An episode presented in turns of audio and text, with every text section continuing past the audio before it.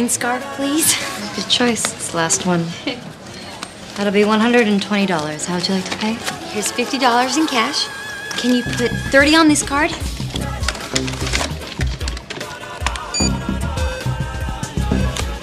Ten on that?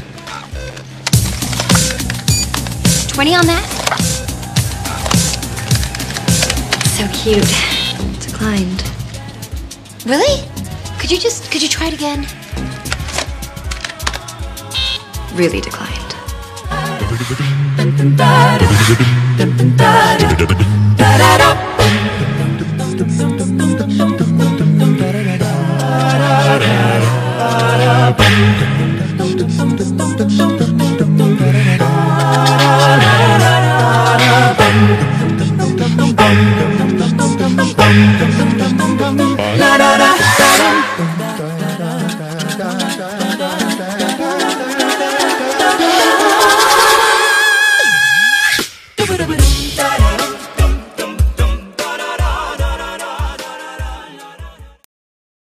Everybody, good morning, good morning, good morning, and welcome to our latest series here at the Well called Burnt Out. Whoop, sorry. Sorry, I did that. My fault. Called Burnt Out. And what we are talking about here in this series is finding true peace on this earth. But before we get into the series, I need to do a little bit of a survey right here. Maybe we'll do that. A little bit of a survey right here before we start, and I tell you what this series is all about. Let's do a little crowd participation right here, but not trivia. We finished our trivia earlier. I need you guys to be honest with me, though. Okay, because sometimes when I say raise your hand if, I know that sometimes we want to, but we don't want to. But I need honesty right here for the sake of I know if I'm talking to the right people or if I'm just making stuff up. How many people would say, as we kind of look forward to the holiday season and we're hearing Christmas songs or making plans or buying gifts and holiday parties and all kinds of different stuff, how many people would say that they kind of look at the next three weeks, four weeks, whatever it is, maybe kind of starting back from Thanksgiving going forward. And there's a little bit of stress or anxiety as they look forward. Either it's financially, okay, like how am I going to pay for all the gifts? Like work is so busy, I don't know how I'm going to take time off. Maybe like relationally, like you know, you're going to have to be confined to a house with certain people that you kind of avoided since last Christmas. How many people, raise your hands, would say that there's some kinds of stress, okay? Very good. Okay, now keep your hands up. How many people would add on that say, maybe I don't feel stressed, but you know, I wish I had more time as we approach. I don't know where I'm going to get enough time to do all the things. How many people would say, I don't know where I'm going to come up with all the money that I need to do all things I want to do? How many people would say that? Okay, raise your hands, okay? Very good. Hands up all over the place. I like that. Now, for those who didn't put your hands up, how many of you hate the raising hands game? Who didn't raise your hands? Uh, very good. Okay, thank you. I appreciate the honesty, okay? I appreciate the honesty, okay? Very good. Why is it that so many of us look at the happiest time of year, Christmas time, where it's a season of beautiful songs like we just sang right there. Everyone loves Christmas songs. Even though when I told asked the music team if we could sing Christmas songs, I was kind of hoping we'd get Grandma Got Run Over by a Reindeer one of these days. Okay, that's one of my favorites. We heard it on the radio yesterday. I was telling the kids we may hear it in church tomorrow, but no. We love the Christmas songs and we love the Christmas movies and we love the Christmas story, but somehow around this time we don't really love life. We don't really love actually going through this time because for many of us, this time is not the happiest time on earth. Many of us, it's the most stressful time. And it's the time where the things that we enjoy the most about life and that we want the most, we actually have the least of. Why is that? Why is it that Christmas, for so many people, is so different in reality from what it is? And when I say Christmas, I'm talking about the Christmas season. What it is from what it's kind of supposed to be. Well, I'll tell you what I think. This is just my own two cents right here, my own editorial. I think the world that we live in, specifically in Northern Virginia, D.C. metropolitan area, it's worse. So, whatever it is in the rest of the world, it's worse here. We're very much focused on success. Do y'all agree with that statement? We're very success oriented people. Majority of people who are sitting right here are professional people or soon be professional people. We are successful people. That's why the first question you ask when you meet someone is, What do you do? Because we are very much success oriented. And that's not bad. That's not a bad thing, that's a good thing. But the bad part of it is is that the culture that it creates is a culture of pushing to the limit. Because we believe in our success oriented society culture that we've created right here in Northern Virginia that more is better. That we need to buy more, spend more, work more, get newer things, get more of those newer things. It's always more, more, more, more, more. If we have children, if you have your kids in one activity, one activity is not enough. They have to have multiple activities. They need to know more. Your kid knows one language, my kid knows two languages. Your kid is signed up for regular soccer, my kid does travel soccer. Like we are in this culture and a society of more, more, more, more. And y'all laugh, but just think about it. Compare those who are parents, even if you're not parents, compare the world that we grew up in to our kids' world as they grew up. Okay, I have a kid who's 10 and a kid who's 8. Compare their 10 year old and or their life at 10 and 8 to my life when I'm 10 and 8. When I was 10 or 8 or whatever it was, I played one sport. One sport. Okay, one sport per season, maximum. That was it. That was one weeknight and one Saturday game. That was it. What do kids today? Nah, you just play regular soccer? What, are you behind? Your kid's going to end up in therapy one day. Your kid needs to play regular soccer, that's one night a week, and travel soccer. And one doesn't replace the other, I just found out. Okay? Because we signed up our kid for travel soccer and we realized that all the other kids are travel and the regular. So that's two nights for travel and one night for regular, games on Saturday and games on Sunday. And in addition to that, that's just two that's just three nights a week. You got the other nights a week, you gotta do something. So the kid has to take piano lessons. Kid also has to take French immersion classes because, it, God forbid, they don't know French immersion by the time they're 11. On top of that, kids today are doing like two hours of homework a night. It's a crazy pace of life compared to what we lived. And then if you ask the parents, you ask the parents of these children, are you enjoying this? Are your children enjoying this? You know what they'll say? They'll say, no, but we don't have time to talk about it right now. We got to get to practice. and somehow, somehow, in the midst of our Northern Virginia, D.C. metropolitan area society, culture, this has become normal. This has become normal. This is how many of us lead our lives. okay? And I put this up there on the screen. I had to take it down earlier because it came up too soon. Because if you're like me, okay, if you are like me, this gives you stress just looking at this, okay? This gives you stress because this is supposed to be a garage. A garage is supposed to be a place that creates order in a household. It's supposed to be a place that creates some kind of feeling of everything is where it belongs. But many of us, our garages may look like this, our closets may look like this. Ladies, closets look like this. And for many of us, our lives look like this. Now, I'm not here to talk about garages. I'm not here to talk about closets. Although, if your closet or garage does look like this, you should definitely address it as soon as possible. but that's not our main emphasis here, but I'm happy to help with that. Your schedule should not look like this. Your finances should not look like this. Your relationships should not look like this. It's okay, you can survive with a closet or garage. But if this is how your life looks like, what happens when you go into this garage? Okay, this garage is like everything is on top of each other. You don't know what's in there. You don't know what's underneath. It could be a raccoon. Your youngest child could be in there. You don't even know. Many of us, that's how we live our lives. And you look in our lives, there's no room for anything. Everything is crammed in as much as it can possibly be. We can't find anything. We can't fit anything in. Someone says, Hey, can you do this? We explode on them because they have tipped us over the edge. What we need to talk about in this series is creating. Ah, doesn't that feel good? All the neat freaks in the room, let's do it together. Ready?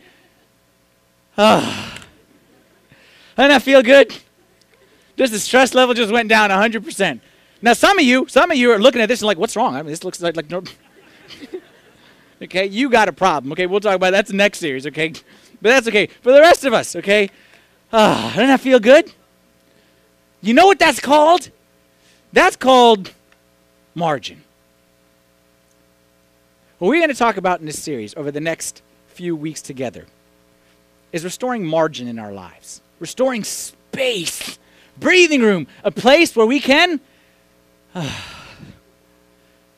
because I think that's one of the things that is most lacking in our lives as we approach the holidays. And I'll tell you this at the start, and I will repeat this throughout my talk here today and every single week of this series, and I'll go to my grave saying this. The best things in life happen in the margins. The best things in life, what makes life worth living, happens in the margins. And we will see as we go through this series and we attempt to take back control of our garages, our closets, really not our garages and our closets, our lives, our finances, our schedule, our relationships, as we take back control over those things, we will discover that true happiness and joy is found where? In the margins. First, let's come up with the definition of what is margin. Margin is this. This is our working definition for this series. Margin is the difference between my load and my limit. Margin is the difference between my load and my limit.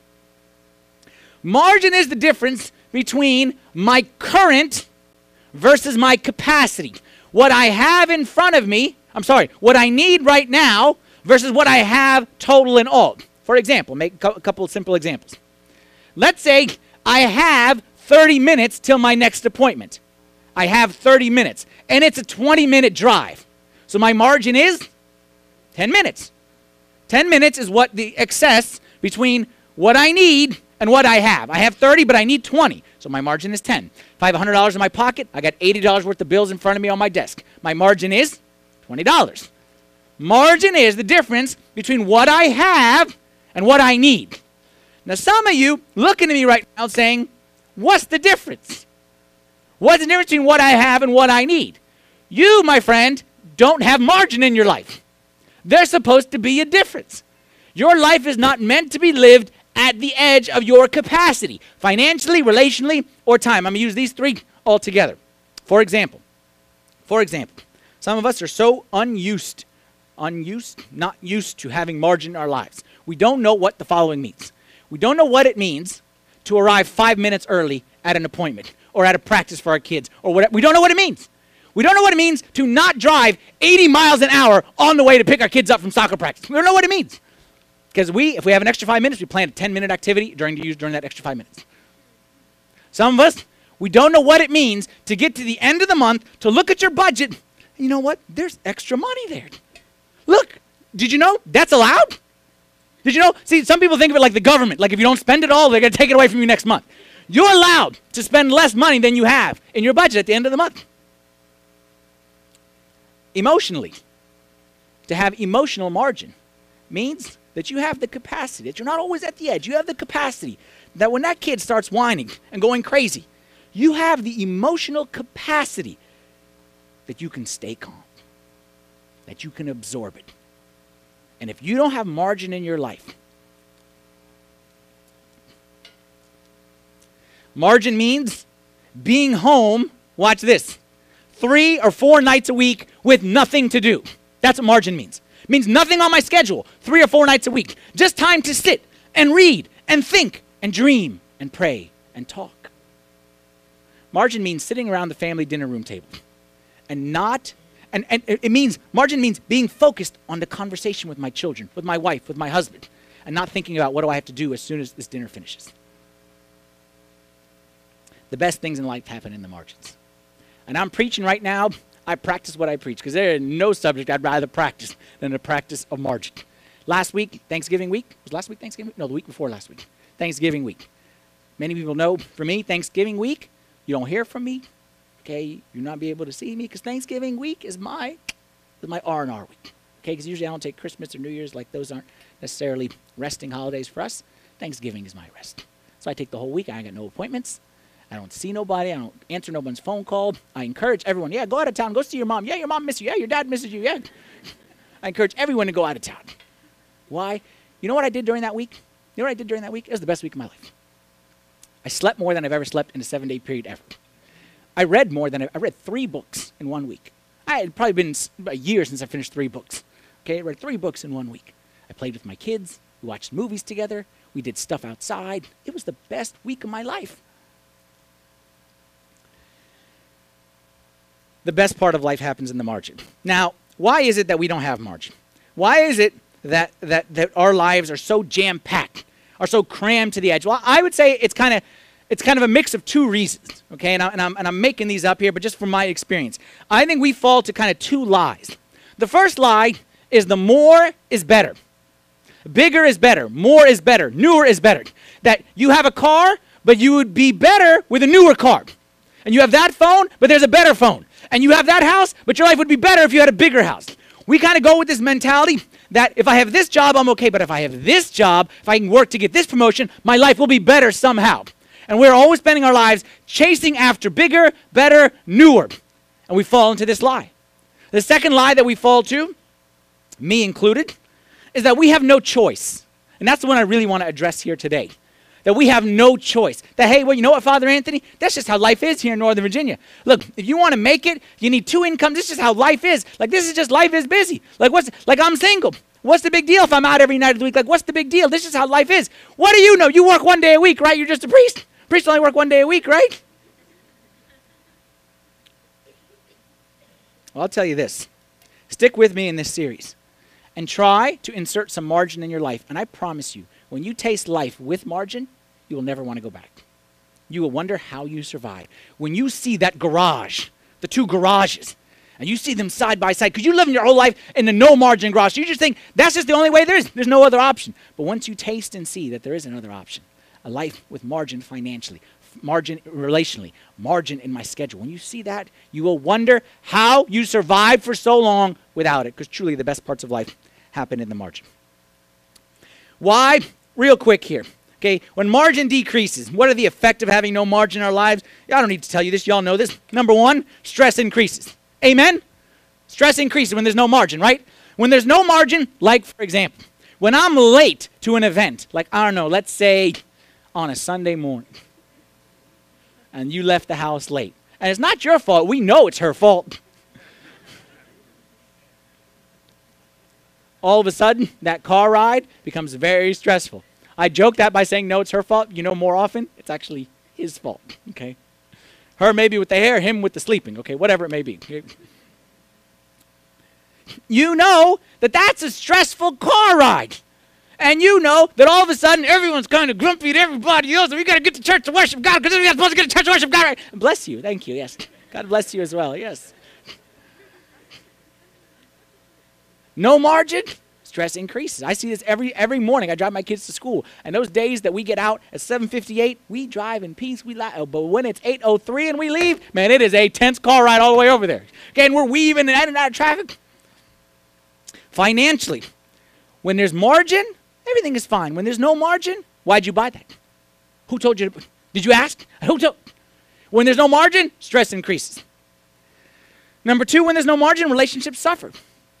When there's no margin in your schedule, this is where you start to hear things like, Mom, you're always on the phone. Dad, you're always working. This start when you start to hear things like from your friends. Say you're never around anymore. You never hang out anymore. When you have no margin, your relationships begin to suffer.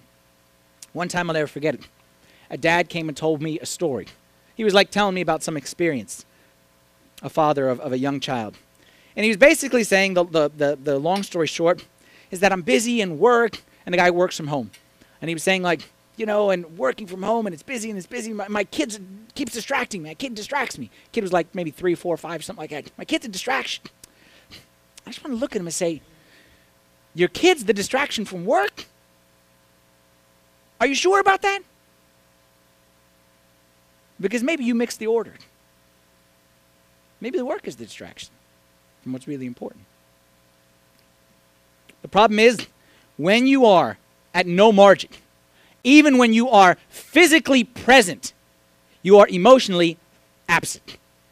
Even when you are physically present. So I left, I'm, I'm, I'm into work and work, work, work, work, work, and I left work and now I'm at home and I'm at the dinner table. But I'm not really at the dinner table.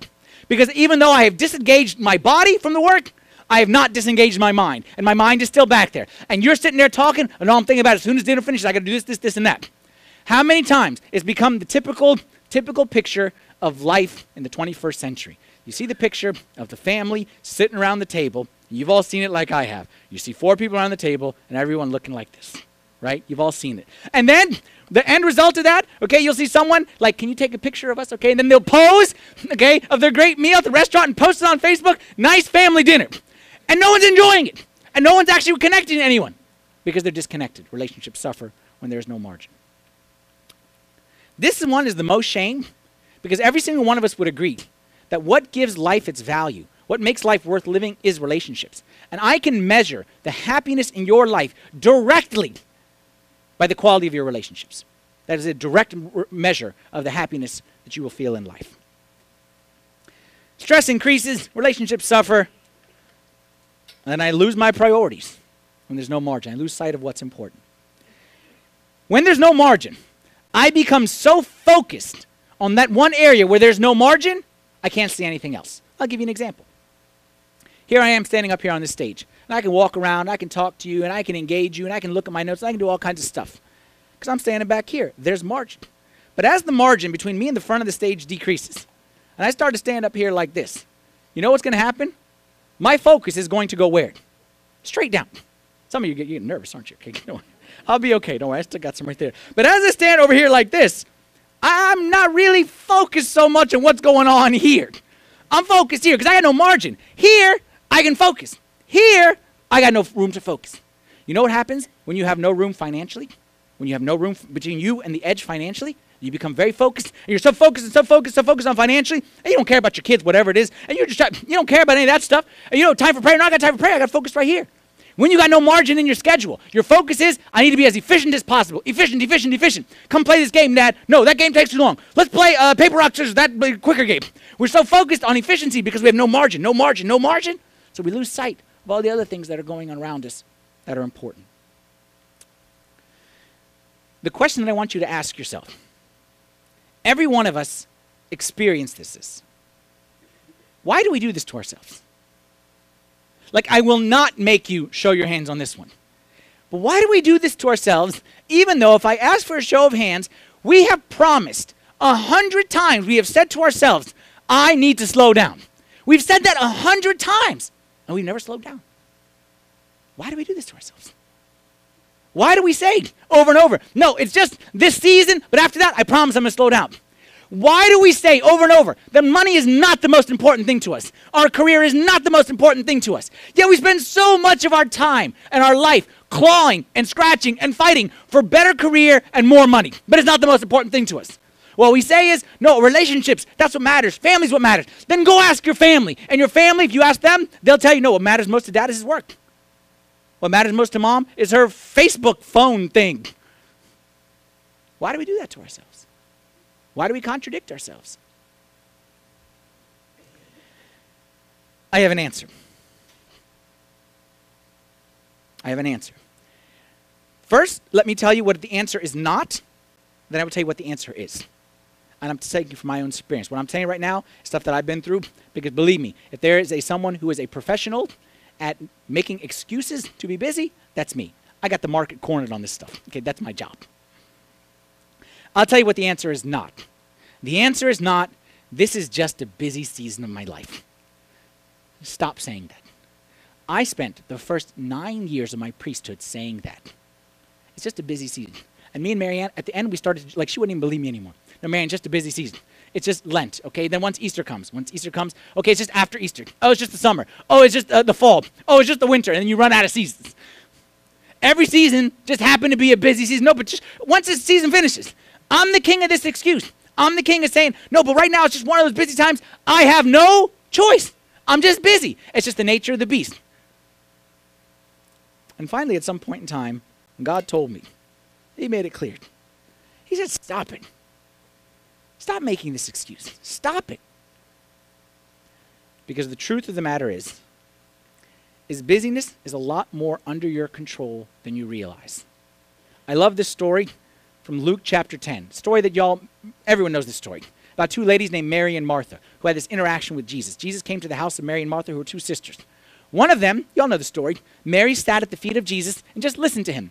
Martha was busy, busy, busy, serving and cleaning and doing all kinds of stuff to prepare for the visit. Look what Jesus says, Luke 10 41.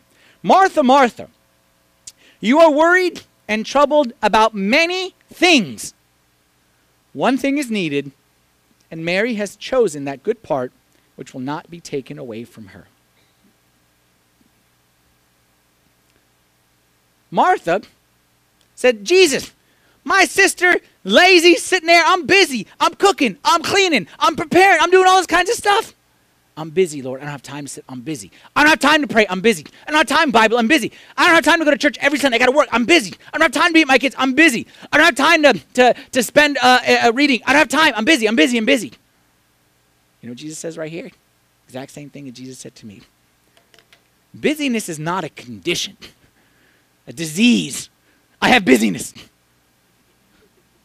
Business is a choice, and it's your choice. You choose how busy to be. You choose what your level of busyness is in life. We don't want to admit this. We don't want to admit that the reason I'm not at my kids' games is because I'm choosing not to be there. We don't want to admit the reason that I don't pray is not because I'm too busy, because I'm choosing not to. We don't want to admit it, but it's the truth. Business is not a condition, it's a choice. Who told you you have to commit to that social event? Who told you you have to go to that? You, you decided. Who told you that you need that promotion? Who told you that you need a bigger house? Who told you that you need to get a new car? Like, who told you these things? It's your choice. And yes, once you make that choice, you may have no other choice, but you made the choice. You're the one who said, We will not be happy unless we have a bigger house. It's your choice. You're the one who said, I will not be happy unless I have this fashion standard. I have all the news. You made that choice. Stop looking at busyness as a condition, as a disease. I just have busyness. It's a choice that you make. And Jesus made that very clear. And I made that decision in my life several years ago when, when, when I felt convicted by this. And I made a decision that I will never I will never, and you can hold me accountable to this if anyone can say otherwise. I will never say I am too busy. I will never say that. And many times you come to me, say, Father Anthony, I know you're busy, but um, I want to see if you could do this. And I say, I am not too busy. I will not come to that, but it's not because I'm too busy, because I'm making a choice not to come, because I have something else I need to do. But it's not because I'm too busy. Don't tell me I'm too busy. Don't tell yourself you're too busy. I'm not too busy, but I am choosing to do A instead of B. Make a choice and stop taking the excuse of, well, you know what? Life is just busy for me. It's time we take responsibility for the decisions that we have made. Busyness is not a condition, busyness is a choice. But the good news, okay, the inverse of that, why that's good news for us, because busyness is a choice, margin is also a choice. In the same way you have chosen to be busy, you can choose to have margin in your life. And what we want to talk about in this series is how to do that. Why we do this to ourselves is not a condition, it's a choice. Okay, so what is the real reason? Follow me on this one. If you get what I'm about to say, if you get what I'm about to say, this can be truly revolutionary for your life. This can be transformational. Because what we need to do is get to the root of the matter. Why is it I overload my schedule? Why is it I spend more than I make? Why is it that relationally I'm all over the place? I have no quality. I'm quantity but no quality. Why is it? Why is it? Why is it? If you can get to the underlying root, and I promise you, follow me here and you will get this. This can be truly transformational for your life. The underlying reason is not because you don't have self control, it's not because you don't have discipline, it's not because you don't have a choice. Get rid of all those excuses. The reason you don't have margin in life simply it comes down to fear. It comes down to fear. Why fear? Listen to yourself when you make excuses of why you have no margin. Listen to your own language. Most of the time, I'll say, hey, why do you need to push so hard at work? You'll say, well, you know what? I'm just, I'm afraid that. Why is it that you, you overload your schedule like that? Why you never have a free night? Well, you know, I want to, but I'm just worried that I'll fall behind socially, or I'll miss out on something, or at work, I'm afraid that I won't be able to pay the bills, or I'm afraid that it's fear. It comes down to fear. And when I go back to my own example, okay, the example of me pushing and pushing and busy and busy, I'll be honest with you, it came down to a fear. You know what my fear was? My fear was the opinion of others, specifically the people in the church that I serve. Even though no one ever said anything, my fear was in this job, okay, we don't get like reviews. You know, re- my, my performance evaluation is, is, is you. Okay? And it's, it's the smile on your faces and you coming back to church. So this creates a very, like, there's priests all over the place that struggle with this stuff but don't get it. Okay? This is a very dangerous position if you don't understand this. That inside me was this fear of not being the best I could be. And I had this thing, you know what? No one is going to say that there's a priest who worked harder than me. No one's going to say there was a priest who put in more time than me. And no one's going to say there was a priest who did more for them and for their church than me. And that was kind of my fear. I didn't want anyone to say, no, Father Anthony's slack. I, I couldn't take that. And that was that fear. So I pushed, I pushed, even though nobody said it. But it was the fear someone might say, Father Anthony taking a day off. Father Anthony taking it easy. Father Anthony only work one day a week. This kind of mentality. And that fear was driving and driving and driving and driving and driving me for so long. I think your busyness is caused by fear too. Fear of what? I gave you a couple options. I'd say fear of falling behind. You ever heard this one? No, I got to keep up. I got to keep up. Got to keep up. Got to buy the new uh, boots. Got to get the, the new accessories. Uh, got to get the new car. Got to get the new phone. Got to get the new. Why? Because I'm going to fall behind. I got to keep up. Keep up with who? Keep up with what? Fear. How about fear of missing out? Y'all heard of this one, right? They coined this term FOMO, fear of missing out, came a, a thing. And I'll say this we laugh at that. We laugh at that. That's us. And I'm pointing my specific, I know I've been talking, I say a lot of family. I talk about the singles right now. Let me tell you something about you young singles. Okay? And I say this in all love. This fear of missing out. When you are young and you are single, you have more flexibility in your schedule than you will ever have. Yet somehow, yet somehow, your schedules are more packed than anyone else in this room. And you, forgive me for what I'm about to say, I am saying this in love. You are the hardest group to get to commit to anything. To get to commit to anything. Why? Because I might be doing this, and I might be going there, and I might be doing that. What does that say about you? I'm, saying this in love. I'm not saying this, I'm saying this in love. If you at this point in time, with the flexibility, and you can't commit, what does that say about? What does that say about us? We've gone crazy. No, but so and so's going to the beach, and if I don't go, I might miss out. Miss out on what?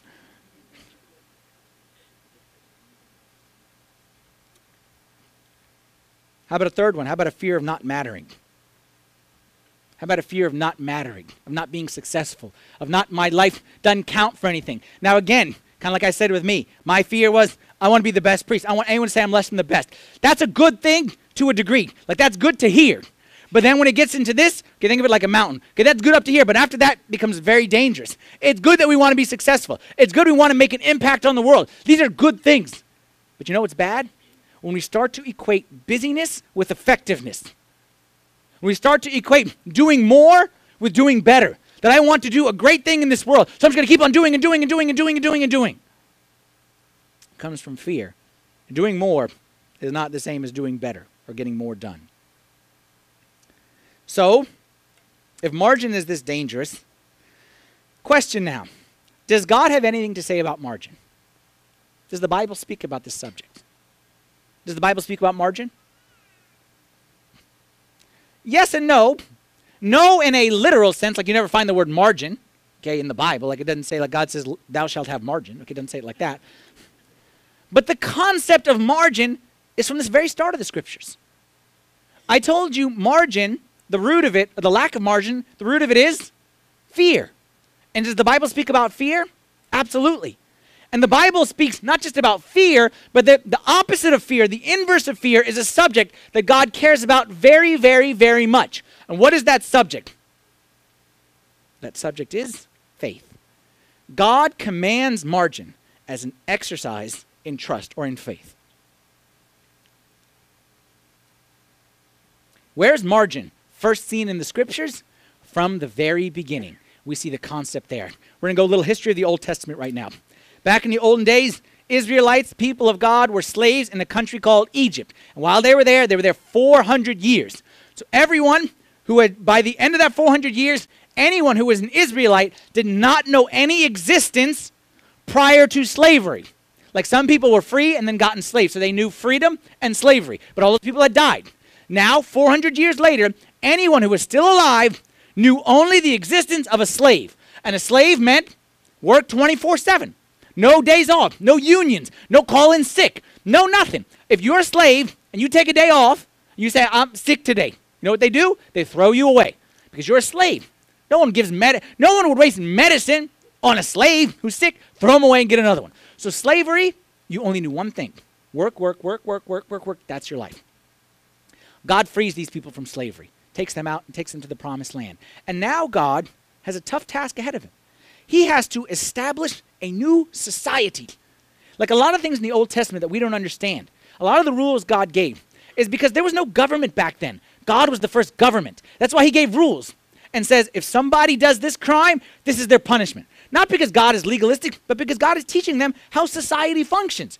Same thing with a lot of like the health things. Don't eat this and eat this because God was the first physician. He was the first like uh, uh, health care. And God was saying, don't eat this food. This will make you sick. And I know that. So this is the food that you eat. God was establishing a society.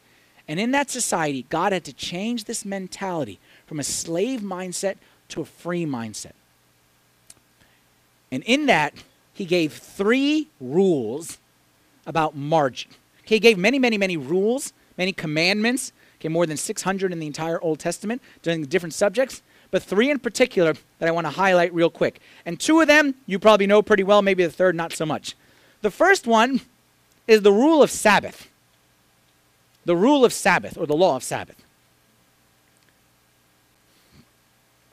And this one made the top 10 of God's commandments.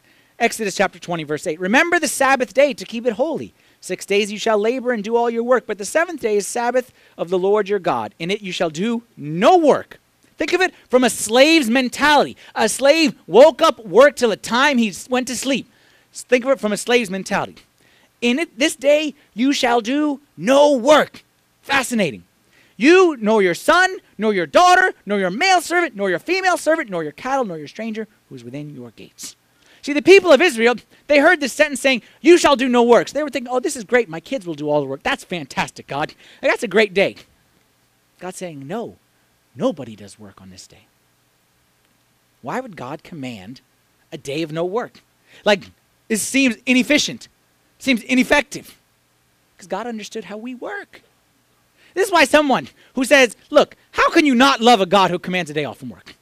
Like I don't understand how you like how we have such a sweet God. Take like one of his first rules. God take a day off on me. I got you on this one. Because God understood how we work. Uh, God understood that without margin in our schedule, that we won't make it. We won't survive. So God made it illegal to work one day of the week. And look, if you want to see more of his thinking, same passage from Deuteronomy chapter 5, same commandment. Says this. He goes in a little more detail as to the thinking behind it. Observe the Sabbath day to keep it holy, as the Lord your God commanded you. Six days you shall labor and do all your work, but the seventh day is Sabbath of the Lord your God. In it you shall do no work, you, nor your son, nor your daughter, nor your male servant, nor your female servant, nor your ox, nor your donkey, nor any of your cattle, nor your stranger who is within your gates. Now why? That your male servant and female servant may rest as well as you.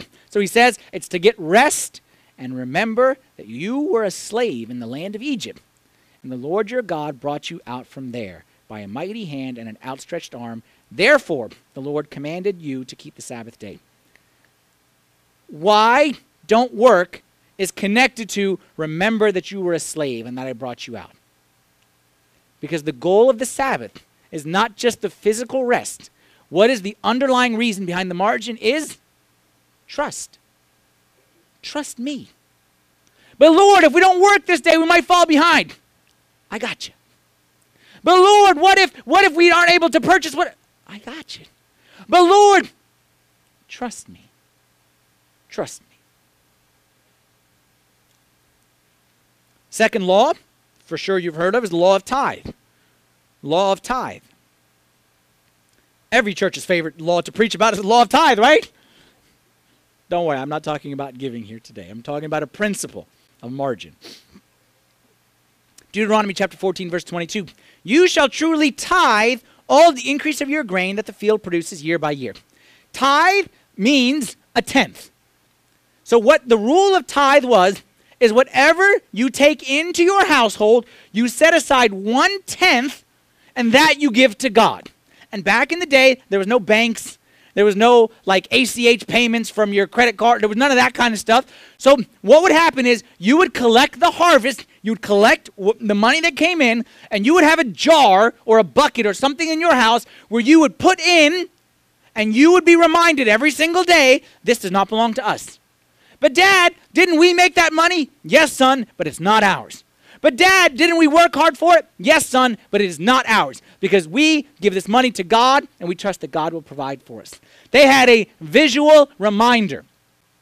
I love this principle so much that we kind of do this with our kids.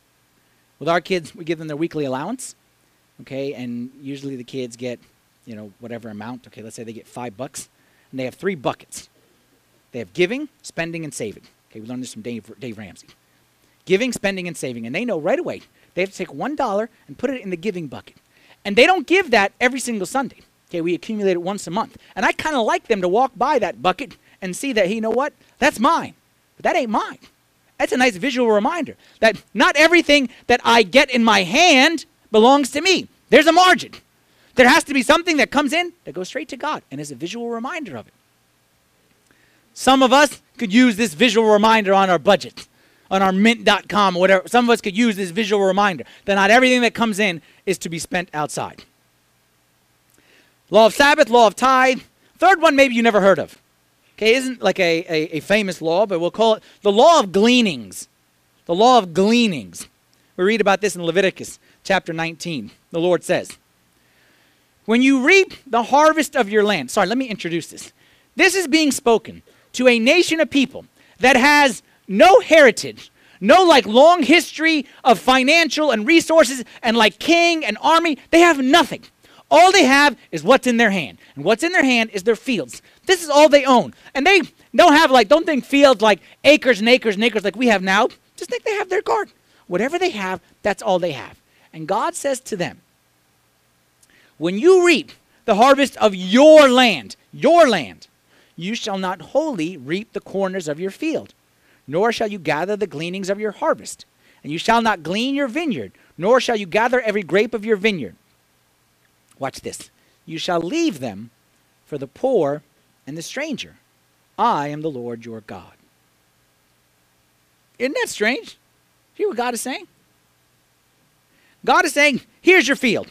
Okay? Let's say this stage right here is my field. He's saying, absolutely, you work hard and you take care of your stuff. And when it's time to harvest, you harvest, you harvest, you harvest. But you leave the edges. You don't go all the way to the edges. You take, you take, you take, and then you stop. But God, that's mine. But God, what if the neighbor steals it? But God, how am I paying for my kids to go to college? God says, trust. Because I am the Lord your God. See how he connected these commandments of margin with I am the Lord your God. I brought you out of Egypt. I saved you from slavery. Trust me.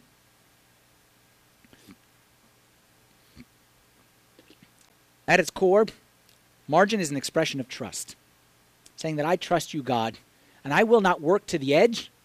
I will do my part, and then I will trust you, God, to take care of the rest. New Testament. Did Jesus ever speak about margin? Absolutely, he did. He famously said this passage from Matthew chapter 6, and I'll be honest with you, as, as we read this together, somehow we have convinced, we all know this verse, we've heard this many times. If you go to church for any significant amount of time, you've, you've heard this. We somehow convinced ourselves this doesn't apply to us. I don't know why. Listen to what it says Matthew 6, 31. Therefore, do not worry, saying, What shall we eat? What shall we drink? What shall we wear? Let me add a few to that. Do not worry, saying, What shall we eat? What shall we drink? What shall we wear? What shall we drive? Where shall we live? What kind of phone will we text from? Will we be able to? Stop worrying about these things. Why should we stop worrying about these things? You know, this verse, this verse right here, this condemns us. This is a tough verse. For after all these things, the Gentiles seek. What is Jesus saying there? After all these things, the Gentiles. Who's the Gentiles? The pagans, right? The Gentiles were the pagans. Who are the pagans? What's pagans' relationship with God? The pagans believe in God? They did. Okay? Pagan was not atheist. Atheism is a very new invention. There's no such thing as people didn't believe in God. Atheism is just like 100, 200 years old. There's no such thing as atheism. For the longest time, everyone who didn't believe in the right God believed there was a God. So it wasn't that these guys didn't believe in God is they believed in the wrong God. They believed in the god Zeus. Okay, who's the god Zeus? God Zeus doesn't care about you. God Zeus doesn't care two seconds about you. He'd squash you in a heartbeat if he could. They thought about God of the sun and God of the wind. And they believed in gods who couldn't care less about them. And this is how they behaved. And then we behave the same way. He's not saying it's people who didn't believe in God. He said people who thought that God doesn't love them. That's why he finishes off the verse with this. All these things the Gentiles seek. Your heavenly Father knows that you need all these things. And I imagine maybe he didn't say it to them this way, but to us, he's saying it with a little bit of not frustration, but like a why can't you get this? You say you believe in me. You say you know I'm good. You say you trust in me. Why can't you trust in me with the margin of your life? Why can't you trust that I got this one covered, that I know your kids need to eat? I know your kids need to go to college. I know you need to have a social life. I know you need to have a roof over your house. Why can't you trust me with it? Imagine what your life would look like. Imagine what your life would look like if you really believe that your Heavenly Father knows that you need all these things. Work late. You know what? I can't. Because I got to get home to my wife and my kids. And I can't work on Sunday because that's the day I go to church. I can't. I'm sorry. I trust God will take care of me. I know that all the other kids are playing travel and regular and, and taekwondo and, and, and learning French, but you know what? My kid's going to learn one language and somehow he'll hopefully stay out of therapy, okay? I'm trusting in God will take care of my kid. I know that there's another social event tonight and the next night and the next night and the next night. I know I'm probably going to miss out on something really cool. But you know what? Man, it has been a while since I spent some time with God and actually read the Bible, read a book, prayed, thought. So you know what? I'm staying in this night. And I trust God will take care of my social life. Because my Heavenly Father knows my needs. He knows my needs.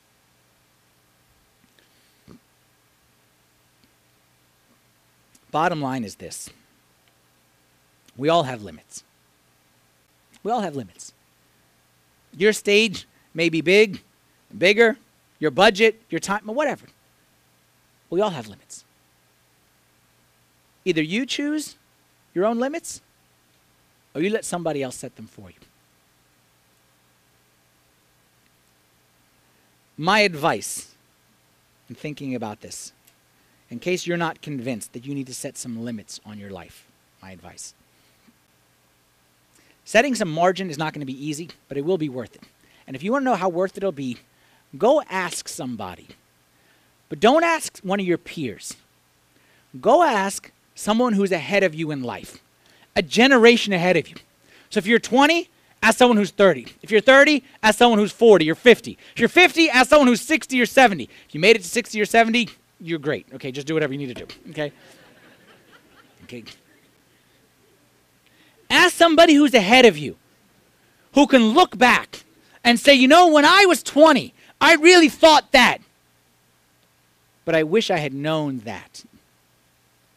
You know, when I had a toddler in the house, I had two little kids.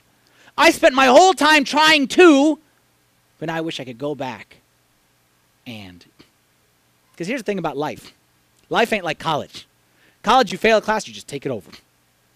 You failed it again, you take it over again. You find a new teacher, like you transfer, you do whatever you want, take it over. Life ain't like that.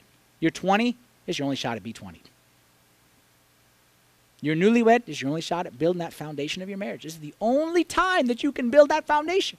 And what you build now, you're going to live with the rest of your life. You got a three year old and a two year old and a one year old. This is the only time in your life where they're going to be that age. And you are investing in them for the rest of their life. There's no do overs in life, there's no do overs. You only get one shot at this thing called life. And I bet you someone who's ahead of you will tell you they wish they had spent more time with what's important versus what's urgent. More time in quality, less time in quantity. More time on peace and less time on progress in life. I want to leave you with two action items. Two action items, two homework items. Okay? Because what we're doing here, this is of no value to come listen to me talk and you do nothing with it. Because what we're trying to do right here, like I said, if y'all get this thing, this can really flip your life upside down. This can really, really save. So many people are drowning with no margin in life. This can really change you. But you got to do it, something about it on your own. Two homework assignments are both written on the bottom of your handout. Number one is get talking. Get talking. If you look at the back of your handout, you will see four questions that I put on there for discussion. And what I encourage you to do with those questions is take those back to your whatever, to your family, to your friends, all right, to your husband, to your wife, to your brother, to your sister, to your parents. Take those questions with you and have a discussion. Have a meaningful discussion about why we do this to ourselves. What is the root of why I push myself? What is the underlying fear that is kind of manipulating all of us? Have a serious discussion and try to get to the root of it. And then, number two, the opposite of get talking is get quiet. And I'm going to give you a homework assignment that you are going to hate my guts. But if you can do this, I'm telling you, this may sound so stupid.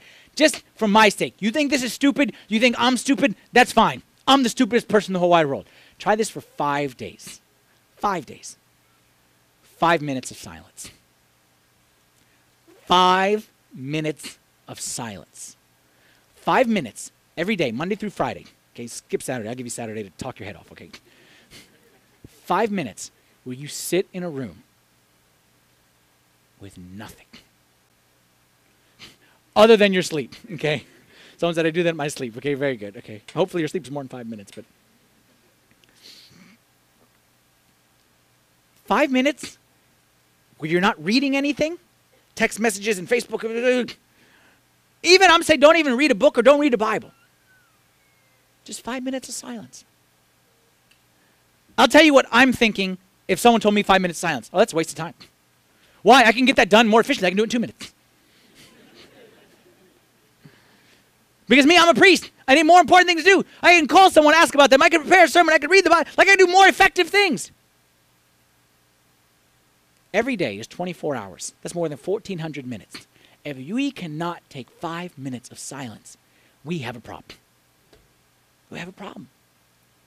But the laundry, the laundry will still be there. But the kids, let the kids cry. I'm doing some good. but my work, five minutes of silence. If you've never tried this, let me promise you two things about this. Number one, this will be the hardest part of your day. The hardest part of your day, five minutes in silence. Number two, at the end of the week, you will say, This was the best thing that I ever did. Five minutes thinking. Five minutes alone. Five minutes quiet.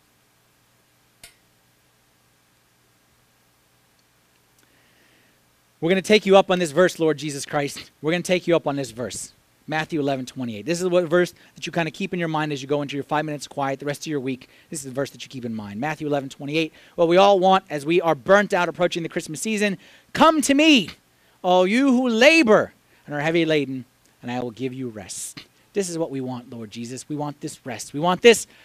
Uh, where we're going to go in this series over the next few weeks. Okay, we have it's a four-part series. We're going to talk about finding margin. Today is like the foundation. Going forward, we're going to talk about building margin, and what I say are the three most important areas of life. And you heard me repeat them over and over. I always say these three things tell me who you are as a person: how you spend your time, how you spend your money, and who you spend your time with. Okay, your, your relationships, your sorry, your time, your schedule, your finances, and your relationships. We're going to talk about building margin in each of these three areas. And our goal is to find what Jesus is promising us that we, when we come to Him and we put that margin, we will find rest for our souls. Let's stand together and say a prayer.